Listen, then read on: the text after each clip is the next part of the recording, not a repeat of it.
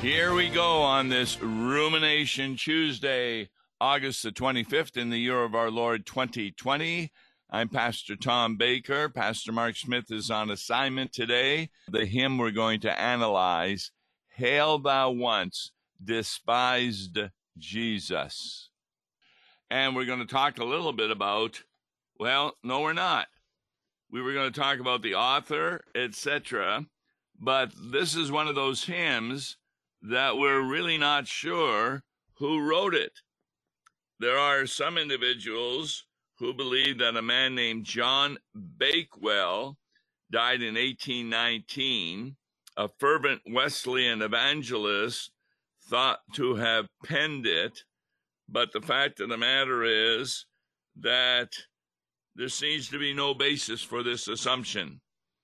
It first appeared in a 72 page tract entitled A Collection of Hymns Addressed to the Holy, Holy, Holy Triune God in the person of Christ Jesus, our mediator and advocate. And its authorship remains a matter of some dispute. Uh, originally, there were only two stanzas, and those two stanzas uh, do appear in the LSB, which is the official publication of the Lutheran Church Missouri Synod. The hymn appeared also in four stanzas in Martin Madan's collection of psalms and hymns extracted from various authors. And that was published in London, England in 1760 and part of it written was thought to be written by Martin Madan. So, what we have here is a hymn that's really interesting in concern with we're not sure who the author was, but it's a hymn that's well received. So, without further ado, we're going to take a look at the various stanzas we played, uh, or you just heard, stanzas one, two, and four. Hail thou once despised Jesus. Mark Smith isn't with us today. He's on assignment, so I'm by myself. So without further ado, let me read the first stanza. Hail thou once despised Jesus, Hail, thou Galilean King! Thou didst suffer to release us, thou didst free salvation bring. Hail, thou universal Savior, bearer of our sin and shame. By thy merit we find favor, life is given through thy name. Boy, that is a great hymn particularly for our day, when so many people are under the impression that they are saved by their own merit. And it's so clear that Jesus is saying, no, we find favor through his merit.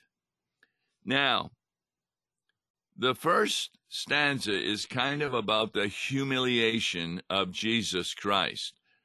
We uh, made that distinction on Friday the distinction between his humiliation coming from that he humbled himself, uh, did not make full use of his divine attributes at all times, and he did things and things happened to him that would never happen to God. He suffered. He died. I mean, God doesn't die but in Christ Jesus becoming a human being, he did die on that cross. He was also despised. The first line shows it Hail, thou Galilean King. Galilee wasn't considered to be that important a place, and neither was Nazareth, where he grew up. And yet, he is the King of the world from Galilee. Without further ado, the hymn begins to help us understand why he is king. Thou didst suffer to release us. Thou didst free, salvation bring. What does that mean? That he suffered to release us. Well, if you remember, the disciples of John the Baptizer came to Jesus. How do we know you're the true Messiah? And Jesus said, Well, the blind see, the deaf hear, the mute speak, the lame walk, the dead rise. In other words, if you take a look back at Isaiah, he talks about the coming of the Messiah who will release us and redeem us. Uh, the word redeem, by the way, referred to the money given to free a slave from slavery. Jesus did not buy us with gold or silver, as the epistles say, but with his holy, precious blood, with his innocent suffering and death. So, from what did he release us? We were conceived and born in the kingdom of Satan.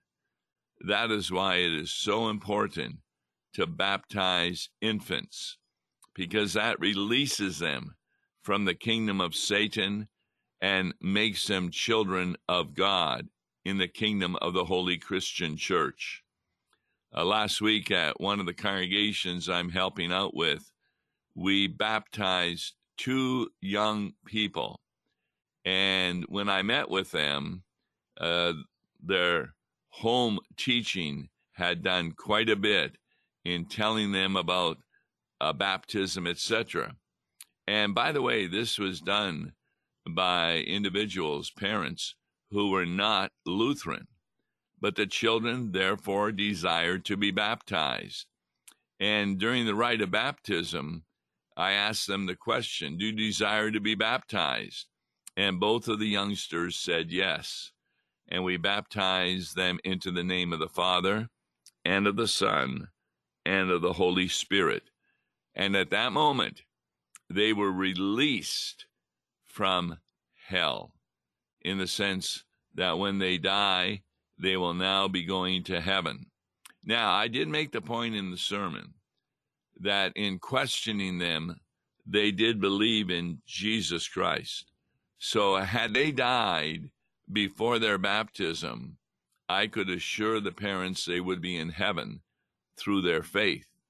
But what baptism now gives them is an assurance apart from their faith and apart from their works that they are saved.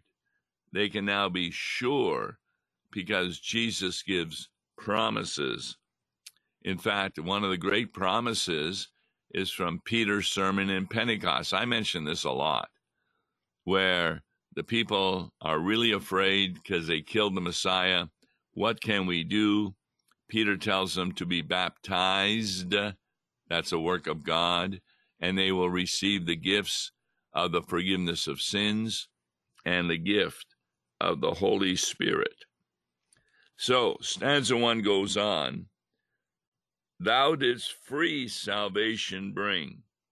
There was an Old Testament text not long ago read on Sunday where it talked about come and buy milk without price, come and buy food without money. And what God was doing through the prophet is showing the importance of salvation by grace which means God's attitude towards you that He does not give you what you deserve. He's merciful and gives you instead what you don't deserve forgiveness of sins.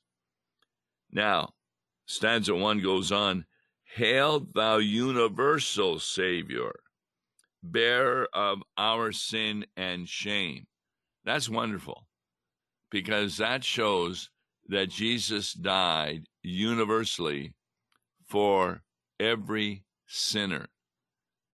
Now, Calvin and many of the Reform believe in what we call double predestination that God makes a decision who's going to heaven and who's going to hell.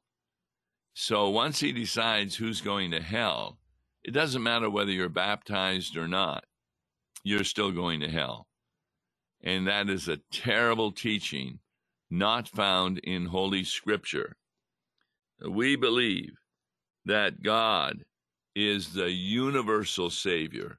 We can say to anybody on earth, Your sins have been forgiven. Believe in the Lord Jesus Christ and they receive that forgiveness through faith. Why? As the hymn goes on, Jesus is the bearer of our sin and shame. By thy merit, we find favor. Life is given through thy name.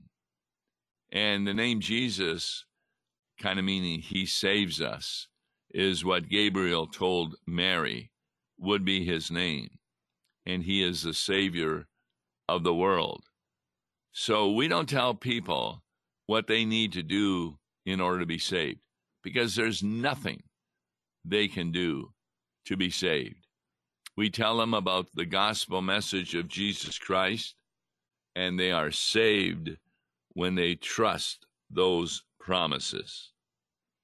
Stanza 2 Paschal Lamb by God appointed, all our sins on thee were laid. By Almighty love anointed, thou hast full atonement made. All thy people are forgiven through the virtue of thy blood. Opened is the gate of heaven.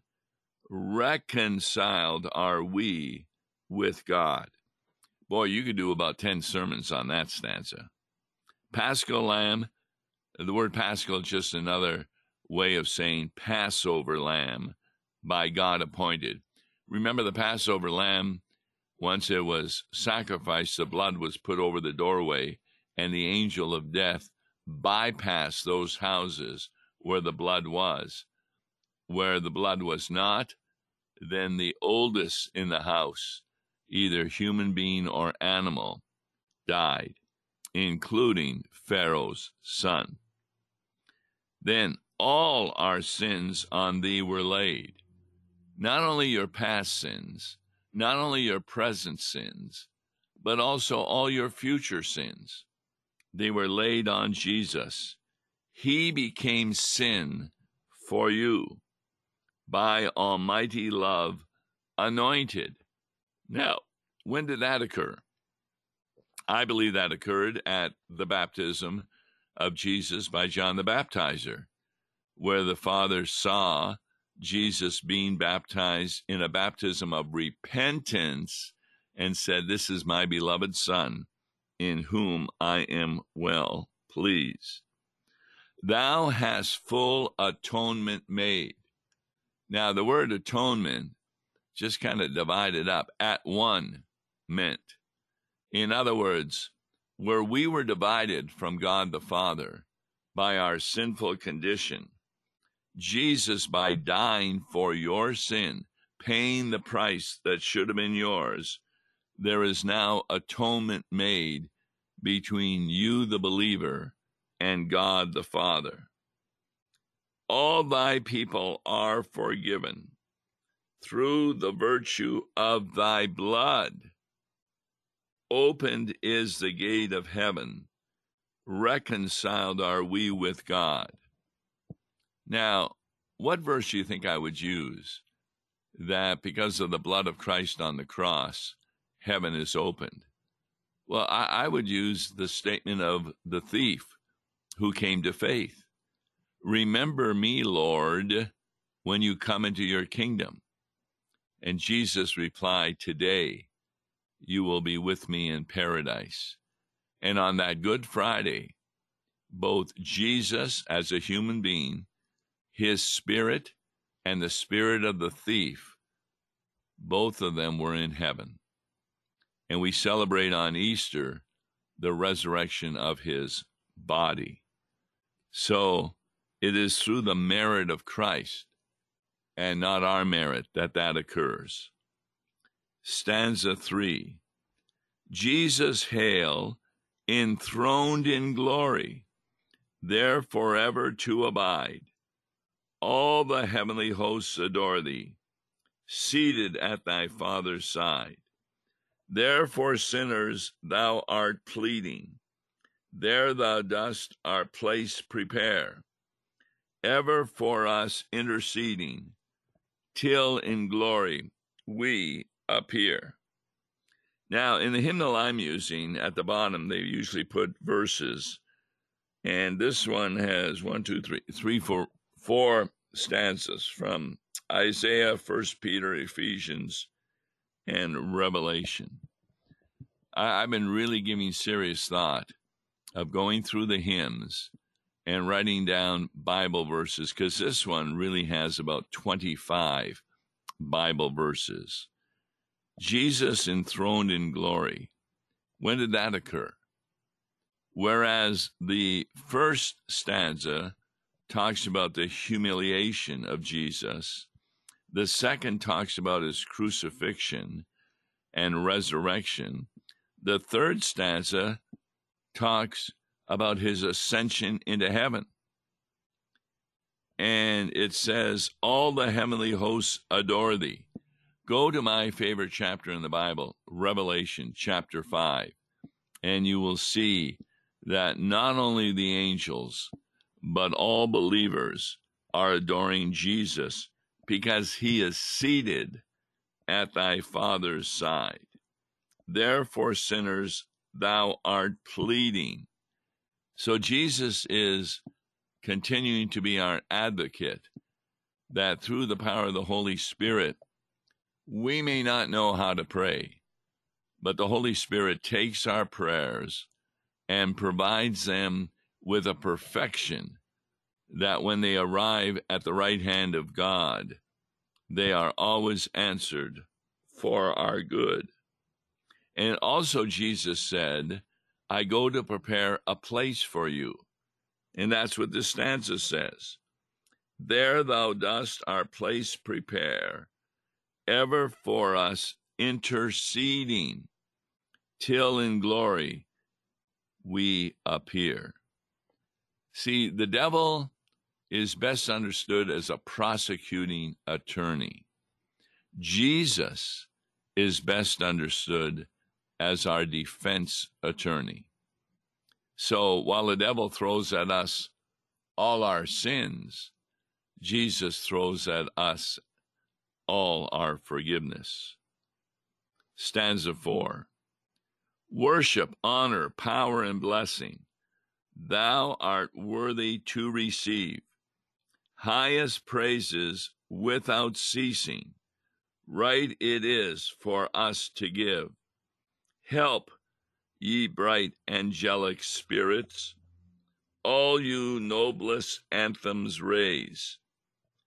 Help to sing our Savior's merits, help to chant Emmanuel's praise.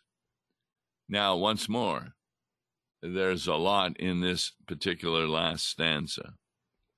But that's why we have what's called divine worship. Divine worship is not conducted by the pastor. Divine worship is conducted by Jesus himself. Remember, when your sins are forgiven, the pastor makes clear it's not his words that do the forgiveness, but his repeating of the words of Jesus in his stead and by his command I forgive you all your sins.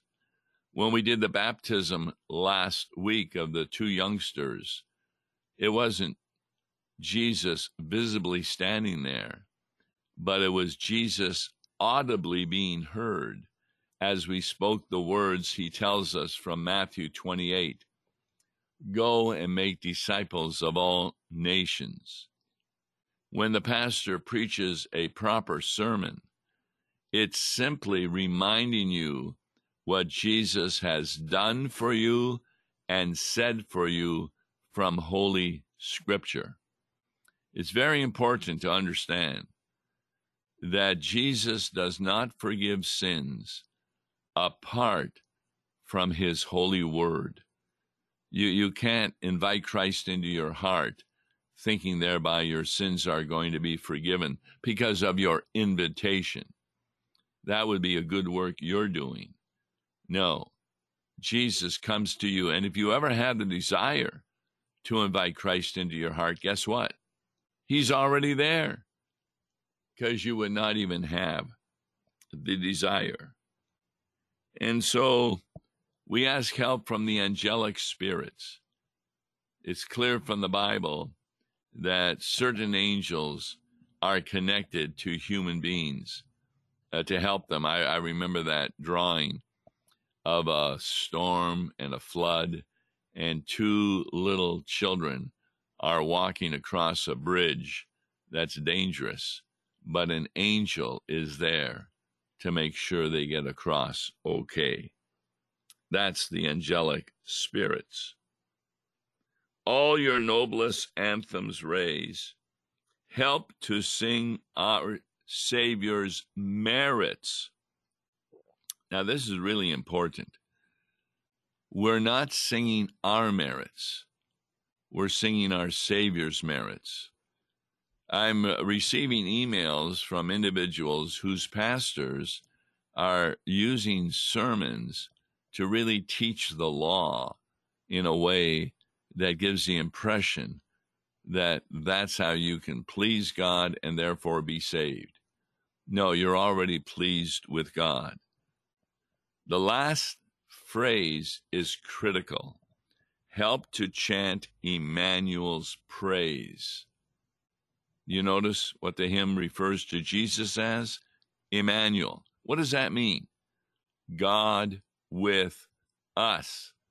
So, yes, he is at the right hand of God, but he is also with you in baptism, in the absolution, in the hymns you sing, in the sermons you hear, in the Lord's Supper you receive. What a wonderful gift. And we'll continue talking about that gift on tomorrow's Law and Gospel when we analyze another part of CFW Walther's Law and Gospel. I'm Tom Baker. Till then, God bless you. Listen to Law and Gospel each weekday morning at 9:30 on KFUO. For a tax-deductible gift to Law and Gospel, please make your check payable to Concordia Mission Society and mail it to Tom Baker, P.O. Box 28910, St. Louis, Missouri 63132. To give online, visit lawandgospel101.com or call toll free 1 877 267 1962. Views and opinions expressed on Worldwide KFUO may not represent the official position of the management or ownership of KFUO, the Lutheran Church Missouri Synod. If you'd like to comment on programs or topics heard on Worldwide KFUO, write us at KFUO, 1333 South Kirkwood Road, St. Louis, Missouri 63122. You can also leave a question or comment on our comment line at 314 996 1542. We are the messenger of good news, Worldwide KFUO.